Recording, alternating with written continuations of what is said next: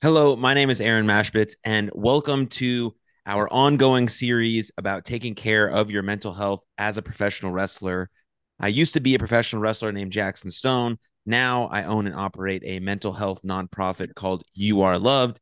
And a very important part of that nonprofit is trying to create some services, resources, systems in professional wrestling so we can help uh, that community, which I feel like needs it and goes uh, kind of unnoticed in terms of taking care of their mental health. So this is part eight of our series. This um, specific episode will cover grief and loss. You can find our previous seven webinars all on the YouTube. And there for a moment. Oh, all on the YouTube channel. Um, anyways, uh, we're all good. Um, but uh, all on the YouTube channel. And just before we dive into the actual uh, topic of tonight, I want to say just a brief few things about the services that we offer. If you are a professional wrestler listening to this episode, on this episode with me is our resident experts, Carl and Kyle. They are actually in the professional wrestling business as a manager and as a wrestler. And they also are licensed mental health professionals, and they run our monthly support groups specifically for professional wrestlers. So they understand the actual nuts and bolts of being in the professional wrestling business and actually have the professional credentials of being a mental health specialist. So we do two of those every month and they're free of charge. And if you want to be a part of those, please reach out to eat, uh, any one of us via social media or the email listed on youarelovedlife.com. And lastly, we have a Facebook group just for community of professional wrestlers to talk. There's resources on there there's journal prompts, reflections, questions, and all of that stuff. So those are the services that we provide. One being these webinars, other being support groups, and then lastly being the Facebook group. And so I'm done with my spiel. Thanks for listening. And now we will go. I will give it to Kyle, and he will start us off with our topic tonight of grief and loss.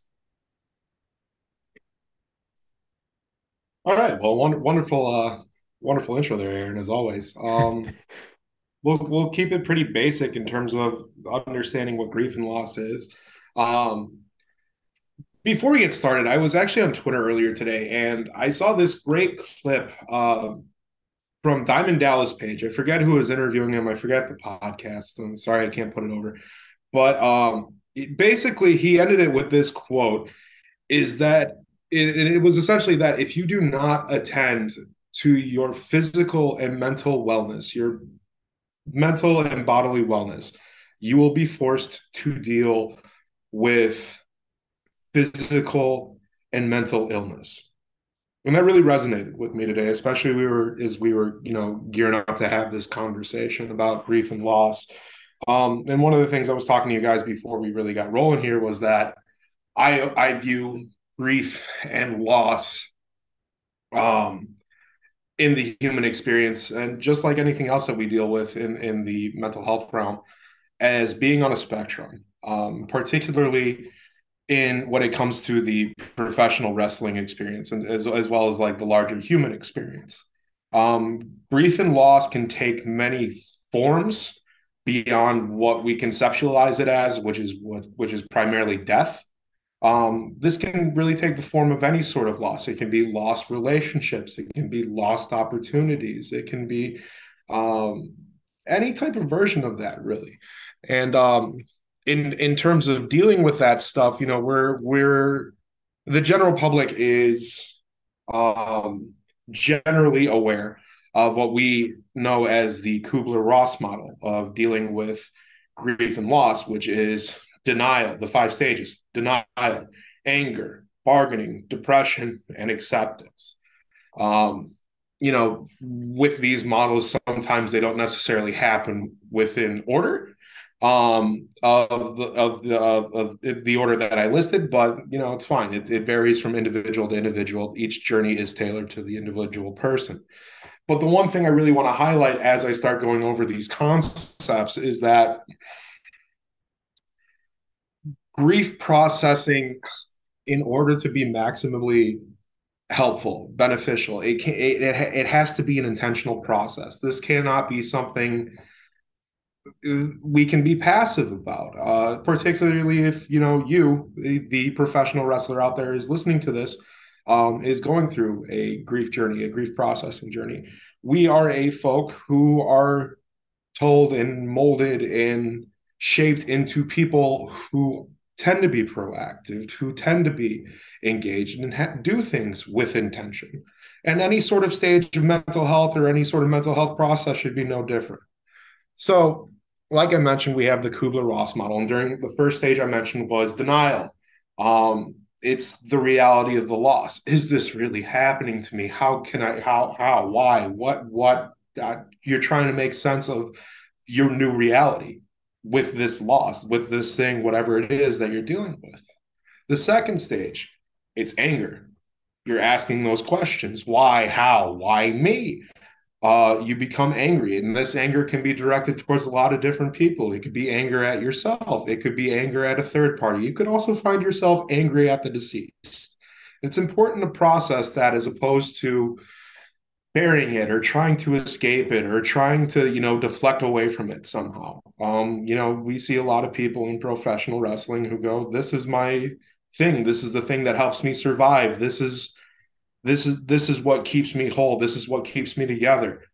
But that that's not a bad thing but it can also be used as a tool to deflect away from the processing that needs to occur specifically when dealing with grief and loss.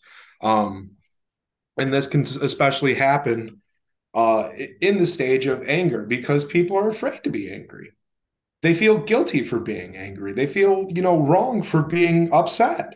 And that's not necessarily, you know, true.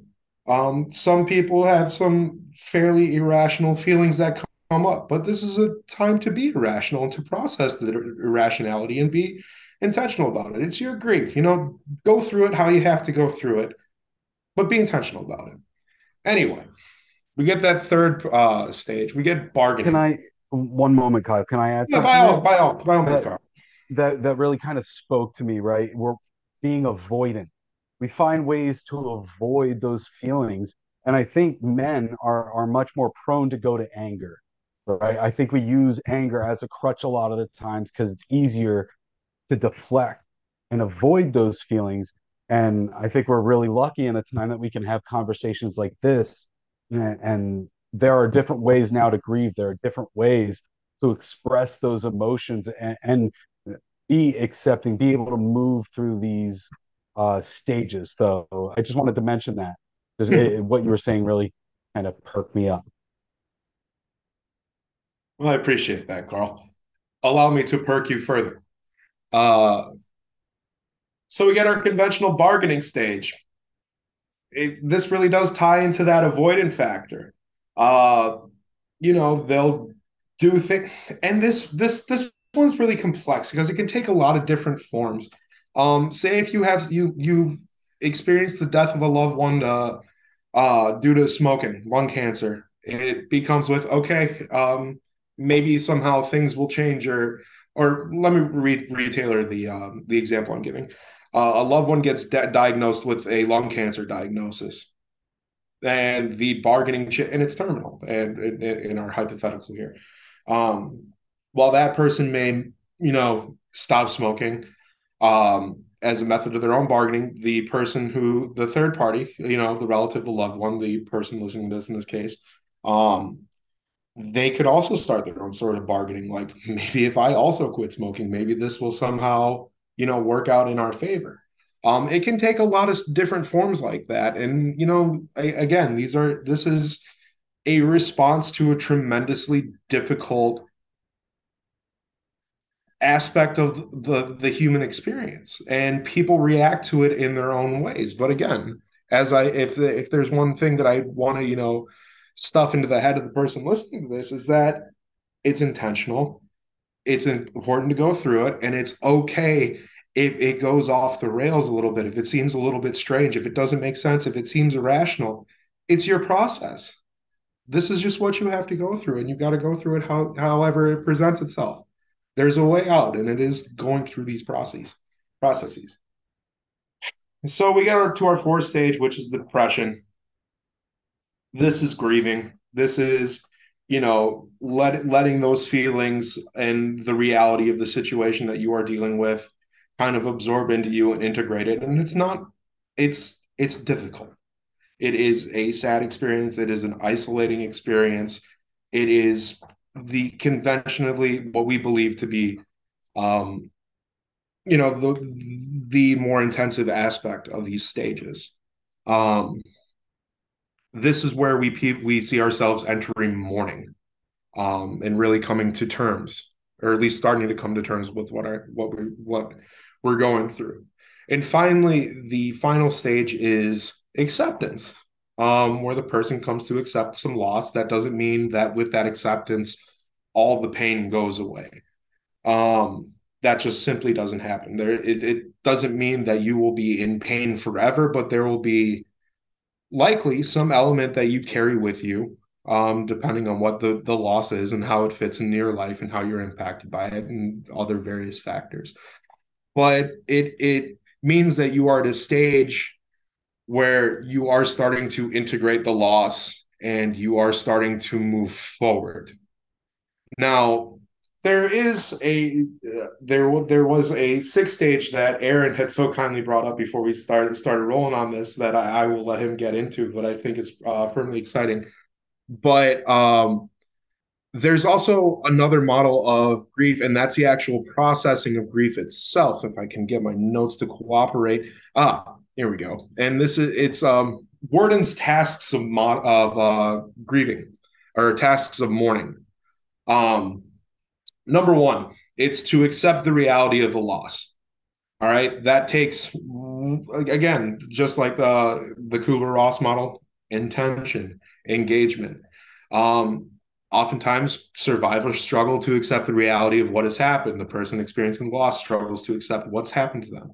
They may also deny the significance. And you know, as I said, that loss is a spectrum, and some things that we may view as like you know not such a big deal, such as you know losing a relationship with promotion. If we're going to keep it to a uh, pro wrestling, um, and this was a this was an example Carl had given before.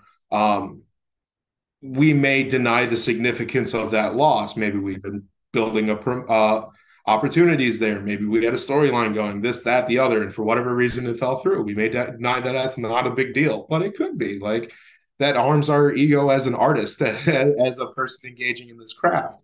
Um, it it takes a hit sometimes. Uh, so another part of this task is accepting the reality, uh, which means coming to terms with loss both emotionally and intellectually. So task two, and this is the one I've been banging on about, um, is to process that grief and to be intentional about it and find your way to process that.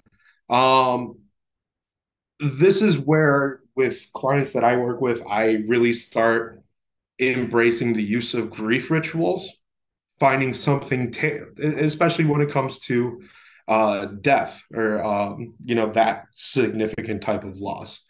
Um, grief rituals are things that are tailored to the specific relationship and life experience that you had with the person that you had lost that creates some sort of intimate meaning or remembrance of that person. It's it's heralding their memory. It's it's uplifting and uh losing my train of thought in terms of the word i want to use. It's it's it's it's an uplifting way to keep the person's memory alive. It could be lighting candles.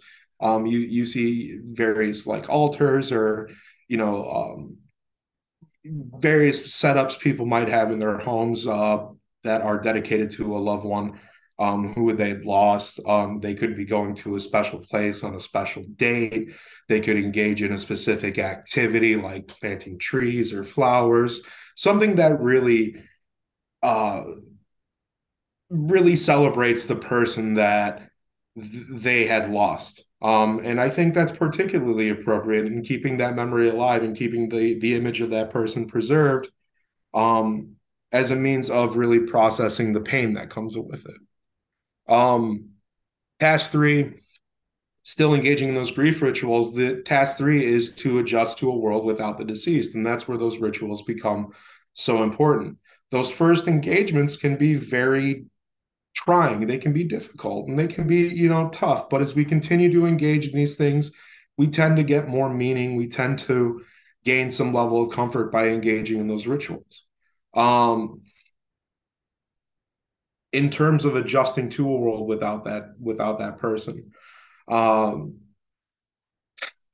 this kind of takes making internal, external, and sometimes spiritual adjustments to the loss.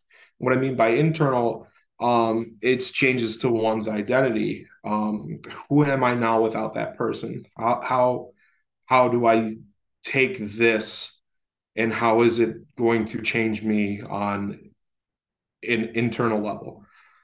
Externally, it means taking on different roles and responsibilities. Um, like if it's a family member, how you operate within that system or any system really. Um, how you operate within that system is changed when somebody when that system loses a person. Um, you take on different responsibilities, you take on different roles to really not necessarily you know make up for that person being gone but it, it, really just changes the dynamic those roles and those responsibilities within those systems must be um, they must be continued to be met. Um, finally the spiritual adjustments. Um, this involves changes to the wor- person's worldview beliefs and assumptions as affected by this loss. For example someone who once believed the world is a fair and kind place may experience, you know, a particularly devastating loss um, that wasn't fair, that wasn't kind. Um, that can be a major bu- blow to the, person's worldview um, when something that they believe to be true other other all their lives was drastically proven to be inaccurate at least in one perspective. Like how do they recover from that? And that brings us to task four um, which is to find a way to remember this deceased person while moving forward in life. Again, grief rituals, keep that, pre- preserve those memories, engage in those things that brought you together in life, in the relationship, um, the things that were really important. Um, as long as, like, I'll give an, uh, an per, uh, a real personal example. Um, my grandparents passed away a few years ago. Uh, they were heavily involved in uh, my grandfather in particular. He was a a bit of a grease monkey. Uh, he loved restoring old classic cars, and he got so good at it and so involved in it, he was able to establish his his own car club uh, with other people who restored old Chevrolets and only old Chevrolets. My grandpa had a beautiful 1937, and that was his baby. And he spent virtually all my life, at least, if not longer, um, restoring that thing and you know keeping it in tip top shape and when he had passed, part of our like familial grief grieving process was, you know, to ensure a because my dad did not uh, adopt his uh, mechanical tendencies, and uh, my brother and I just weren't in a place to take the car at the time. So our goal was to a find somebody who would love that car as much as my grandfather did, um, and really give it the love and attention that he did. Um, and we did. Uh, thankfully, we found another collector who was specifically looking for that model of car um, and had been doing so for a very long time. We were able to come to an agreement with him. And um, the other element of that was we still we still attend the big events at the car club. The car club survived. Uh, it's still ongoing to this day. We still make contributions to it, and we still show up uh, to the Father's Day brunch, which was for us, for our family, and my grandfather. He, we would always go on a Father's Day tour. Uh, so that means all these old classic cars, we'd go on like a one and a half hour, two and a half hour drive just to wherever. It could be like an auto museum or, you know, some local landmark or something for Father's Day. That was the thing we did with my grandfather. And we took his car out and, uh, yeah, um, basically our that was our process. That that was our task for pro- processing that grief and maintaining and keeping his perspective alive. And the Father's Day thing, that's our grief ritual. Um, that's the thing to keep his memory alive. That's the thing to celebrate, you know, some of the core memories that we have from childhood. And, you know, it's no longer, you know, damn, I miss grandpa. It was, it really becomes, you know, grandpa, grandpa would really love to be here and we're still having a great time. This is still a great thing. So they, just to highlight an example, it's like, I love that. Those are the things that make it worth it. Like it's going to be yeah. okay at the end. It's, it's, it's intention. Like Kyle, one thing that you brought up anniversaries over time, these traumas, they take a different shape and, and what I love is that paying tribute. You gave that that experience a meaning, and now you have this very you know tangible way to experience your grief as it comes and be able to remember them. I, I just I love that, and I, I think it's so important that those rituals, those tasks continue. Like you're always allowed to celebrate that person. Uh, most of the time, cemeteries are not a place where you go to grieve and cry. It's a place you went to spend time with your families. We have a very different view of death than the way it used to be. You know, we're not really able to understand it as well. Maybe in the past couple years we have, right? We've been much closer, I think, and having to see it much more often. But here we are getting through it, able to have these kind of conversations it's really interesting that you bring that up in the the, the concept of the last couple of years because last week I went to a show, probably one of the been going to punk shows for like a, a year and a half now again. Um, and you're right, like the pandemic and everything really did bring us closer to death, but that came with its own version of like grief and loss. Because my my best friend who I went with, he's like, it's it, it's real crazy that we're we're back out here doing this and two or three years ago we couldn't and that like imagine like do you remember how that was and how we were and what like especially in the context of the grief and process because it's just such I was just talking about it same yeah. like I, I was just talking about it with my wife and that there are so many people i think that are still grieving it i think that are still stuck in that trauma of I I lost my purpose for a time. Mm-hmm. They're trying to figure out their way back into the workforce. You know, it, it was a term that was used widely, quiet quitting. No, that's somebody who's burnt out and needs their community, needs mm-hmm. support, mm-hmm. needs to reconnect. And we, as the folks who who you know, hey, we still have our stuff to work on, but I've been able to crawl my way back out and, and find my own peace in it. I, I, I feel like we're trying to get everybody back there. Mm-hmm. There, yeah, I mean, there are certainly just some folks, even in the pro wrestling community, who are so desperate to be back to where they were at, but they still do not feel safe letting go. And, there are perfectly like, you know, respectable and valid reasons why um, you know, uh, immunocompromised folks primarily. Um, but there's a real legitimate fear, um, even though we're at where we, we are at, you know, in the context of that whole thing. And I don't, don't want to make this like a whole, you know, pandemic right. deal. Um, we could do a whole nother show yeah. on that. Yeah, that's a that's a whole two three hours in and of itself. Um, our number nine. Yeah, but there are you you you still see it. Like yeah. there are folks who are so desperately terrified in this thing, and we're so um so impacted by it. They're still processing how to re-engage.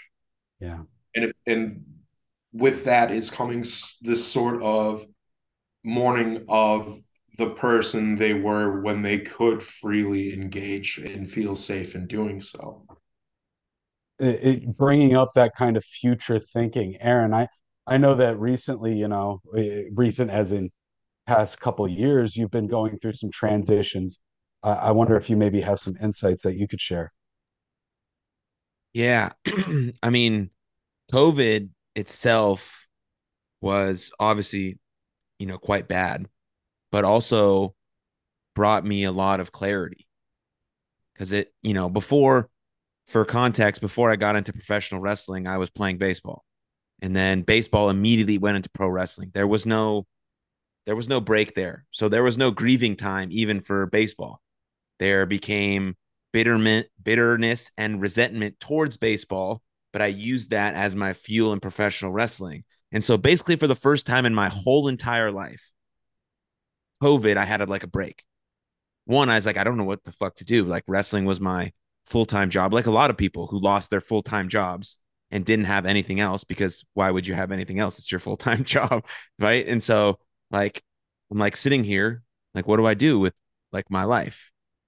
And I had experienced some grief a couple years earlier from from that, from the loss of my sister, which I'll touch on that as well, maybe a little later. But so I knew what the feelings of grief were. I'd been through the stages before, but I had never sort of felt it in a sense of losing something that I loved that wasn't a, a physical like human being. Because I I I moved past it in my baseball career and now I'm sitting in it in the middle of my pro wrestling career. Like, what am I supposed to do? And what helped me the most was this sixth stage that we talked about earlier was the sixth stage being meaning so what's the sense of meaning like what else was i doing in my life that was important besides pro wrestling well i was starting this thing you are loved based on losing my sister i was doing my podcast now i wasn't doing those things with full intention or full vigor because i had most of my time invested in professional wrestling but that gave me the space and time and so that meaning allowed me to get a grip on my grieving of my baseball career, which was amazing. At the point, I thought was like, what a waste of time. Why did I spend 18 years playing baseball and it gave me nothing? It gave me everything. It gave me life lessons, long-time friendships, college, like amazing stuff that I just forgot to even think about because I gave myself no time to process, like Carl was talking about. And then using those same skills that I learned in baseball in my professional wrestling career, you know, networking, speaking, like creating relationships, like working hard, even though things aren't working out for you instantly, right? Trusting that process. And then COVID hits, and then I'm able to build this sense of meaning in these other things that I was working on on the side. And so I think it's important to to grasp. And then a couple years later, I retired as a professional wrestler, and so I was able to handle that much better than I would have if, say, I was forced to retire, sort of like uh, we were forced to shut down in COVID, or if just like an injury took me out, right?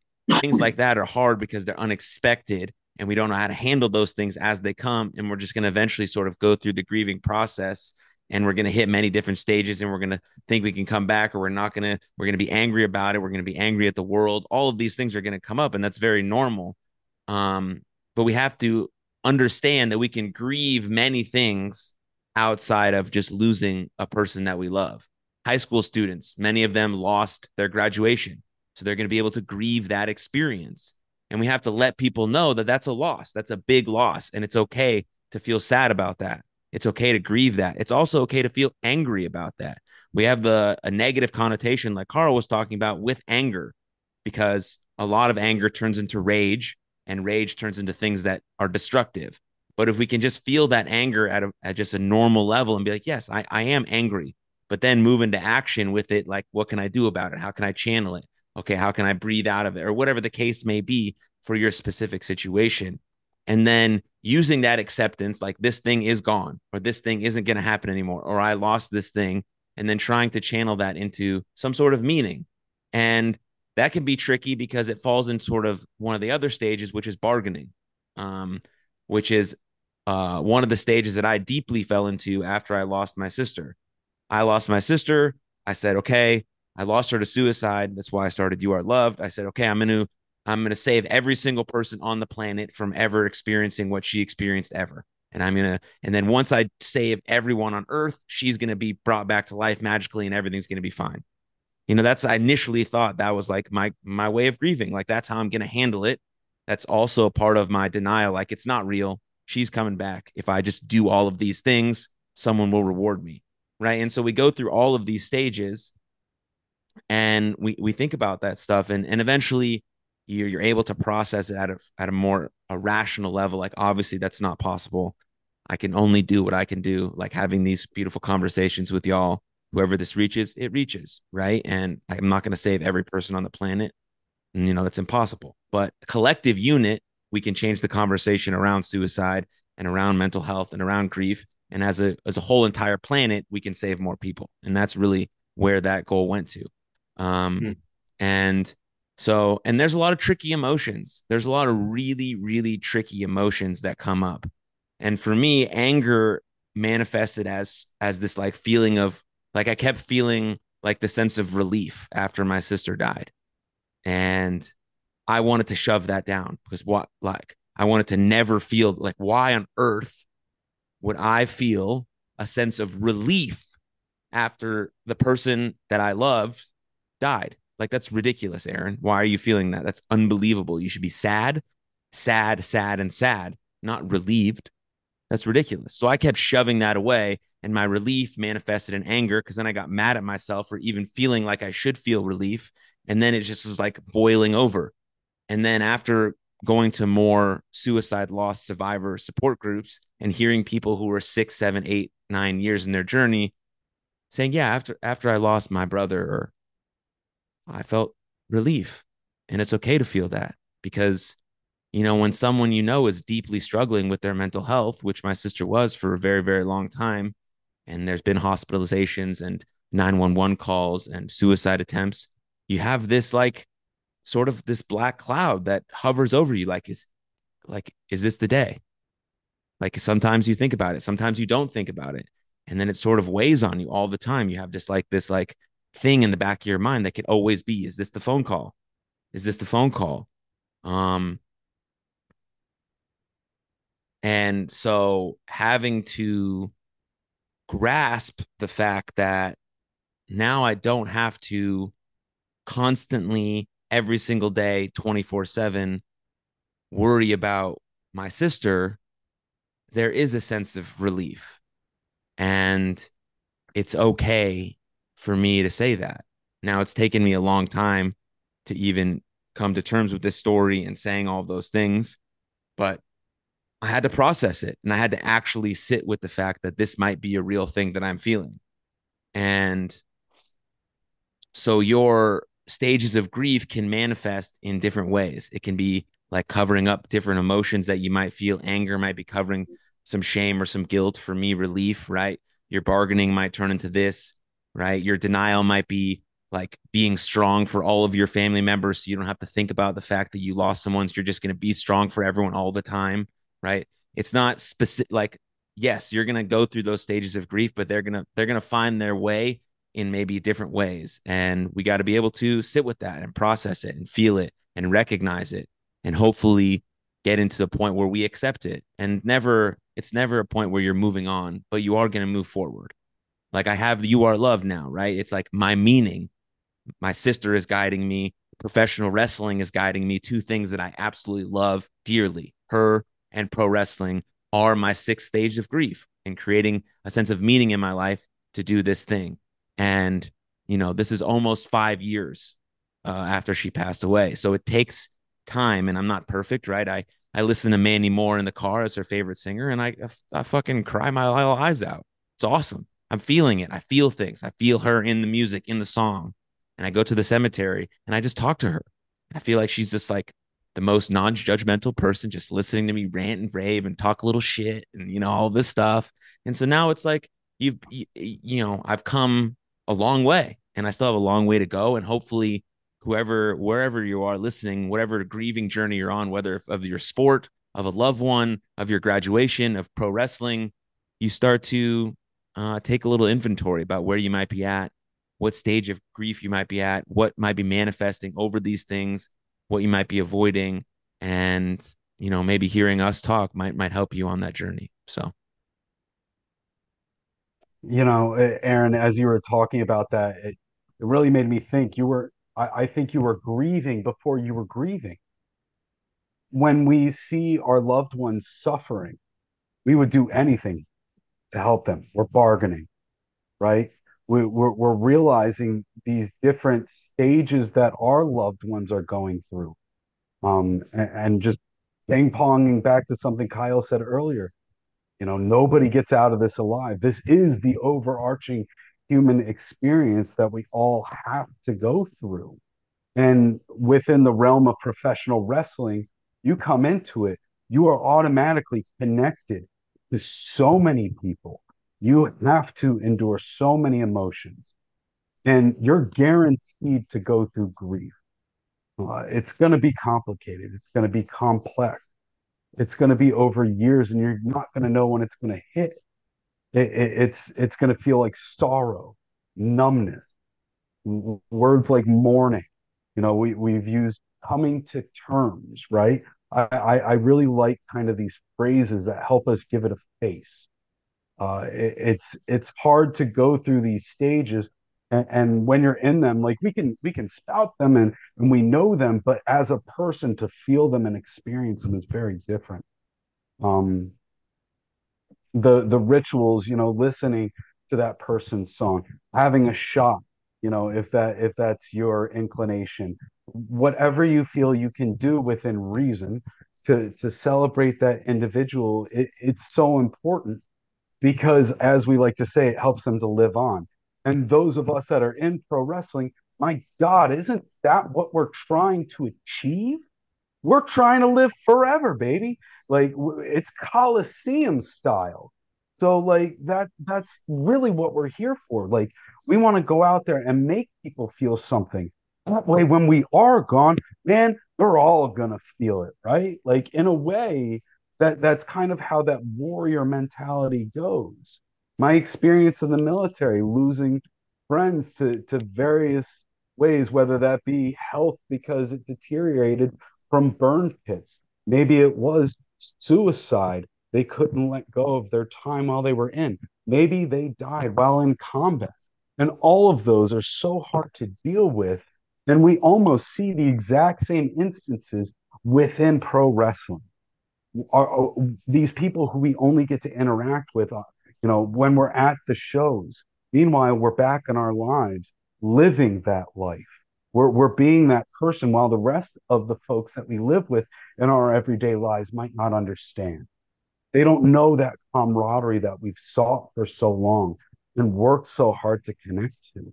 That guess what? No matter what we've got that bump card there's only so many times you're going to be able to get into that ring and someday it'll be the last time, whether you've had a 10 year, five year, or 30 year career.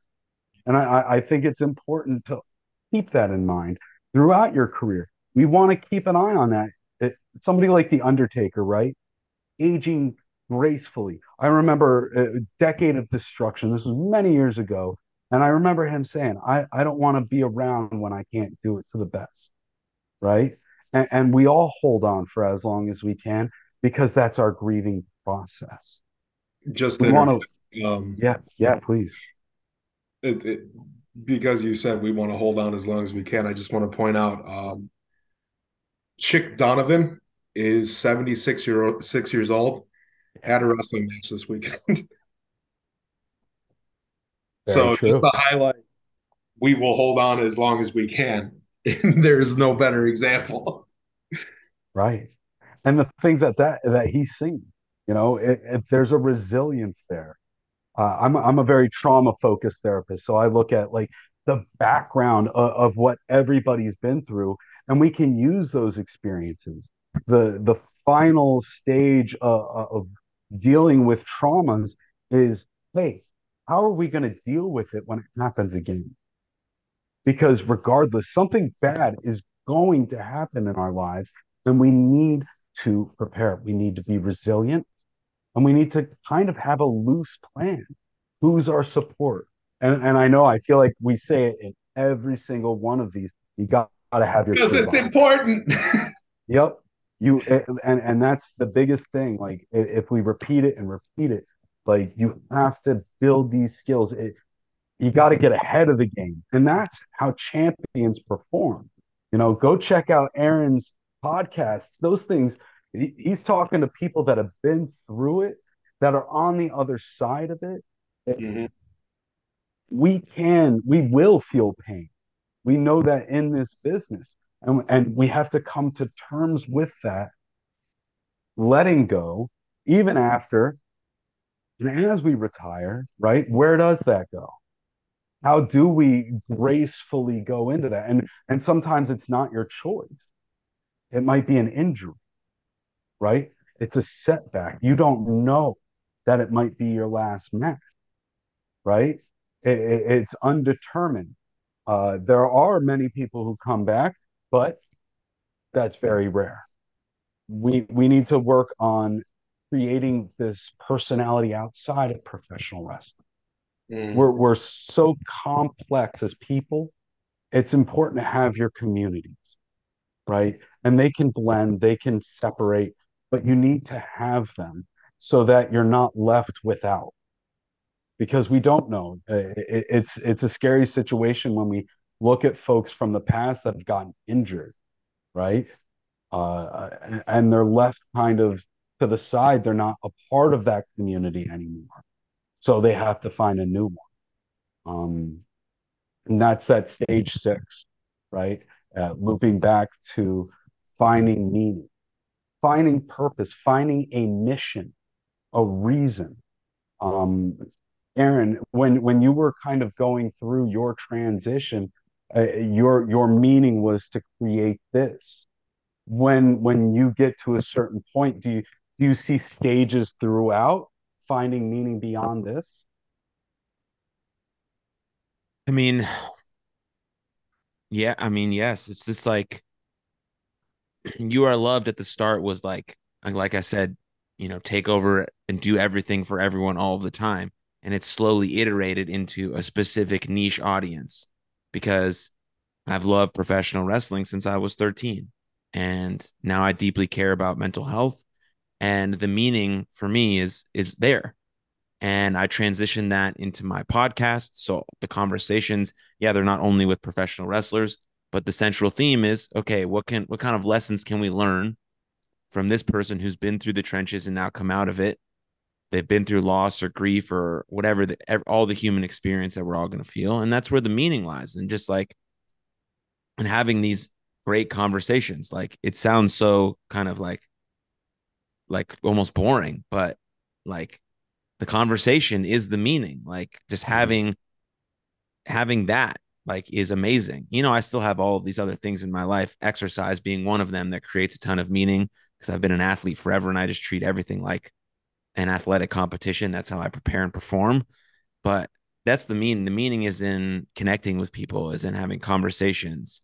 Um, and when I was in my initial grief process with dealing with the loss of my sister, professional wrestling was that meaning, you know, um, because my, my sister passed away uh, in September 3rd, 2018. The only thing I had to look forward to was a match with Wheeler Yuta at Beyond Wrestling on September 30th, 27 days away. You know, that match, Wheeler Yuta being one of my best friends on the planet, we were living together at the time. That match, like, okay, I have to get up and I have to go to the gym. I have to move. I have to do something. I have this match, this match that's keeping me alive for the next 27 days. Like, and so there's meaning in that. So professional wrestling is complicated in a sense where it can be the thing that brings you the greatest joy and meaning, obviously, but it can also be the thing that's tearing you up inside because you don't know when to let it go or move on, or you foreclosed on your identity as a professional wrestler. You don't know anything outside of yourself. So it's just a it's a dynamic thing but if we can start expanding who we might be or who we might want to be outside of i'm uh, jackson stone the professional wrestler into i'm also aaron a podcast host. I'm a friend a brother a sister. You know my identity is about my repeated beingness. So who am i being? I have what set of values do you want to live by? That more is the architect of your life than just like i do this job.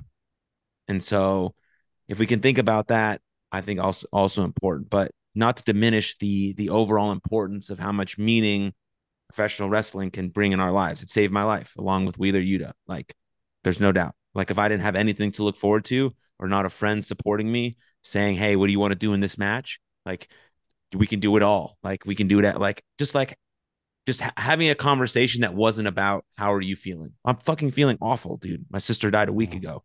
Cool. You want to talk about how much body slams are going to do or what fucking elbow drop? Yes, I want to talk about all of that because it keeps and my mind functionality, baby. You know, it keeps my mind out of it. And so again, at some point I had to deal with the fact of what I was feeling, but I needed something to ke- to keep me going for that time being and then had to come to terms with the actual feelings. Can't avoid them forever. or else they manifest and the dragon burns your fucking house down. But you can put the dragon under the carpet for a little bit, but then you got to face him. You got to face him and you got to slay him. But all of that stuff is very important. On the on the other hand of that, you touched on something that's very important that I think we really need to highlight is that while the grief and loss process is should be an intentional one for maximum beneficence, um, you can't be in it every single moment until you feel that it is done. It's like exercise, it's like anything else. You need respite from it. You have to take a break from it. Like Aaron's example with his match uh, following his sister's death. Um, he, he said verbatim, Yeah, I want to do anything else except talk about this, uh, to paraphrase what you had said. And I think that's tremendously important. You have to get mm-hmm. away from it. You have to be, you have to take your respite from it. You have to get your rest from it. But eventually you go back. When you are ready to go back, go back. That that's just what I wanted to highlight. I, I, I love it. You know, the like you said, there there need to be breaks. You have to be able to catch your breath. And it's it's all within reason, right? We're not we're not saying that you have to pull yourself up and for everybody it looks different everybody experience grief differently and uh, uh, and it can't be predicted but it's about intentionality i i, I really want to like harp on um what to do in that grief that accept allow adjust right it, it, it's it, uh, champions adjust right aaron that that's really the theme and, and i think that anybody that would be listening to this is in professional wrestling is a champion. They they want to work towards a goal, right? So adjust, figure out a way through. Is that going to be going to see a therapist? Is that going to be going and getting a medication for a time? Is it going to be maybe seeking inpatient treatment? And right, it can escalate to these different ways depending on where you're at and, and, and we've seen a full uh, plethora of examples in pro wrestling of what happens when you don't do it, right? Like, for God's sakes, do yourself a favor, help the people around you, do what's right for you. That way, you can enjoy the work you put in. Pro wrestling, we did it because we love it, right? We do it because it's a connection and it means so much. We should be able to live with those memories and enjoy them for as long as possible and as healthy as possible.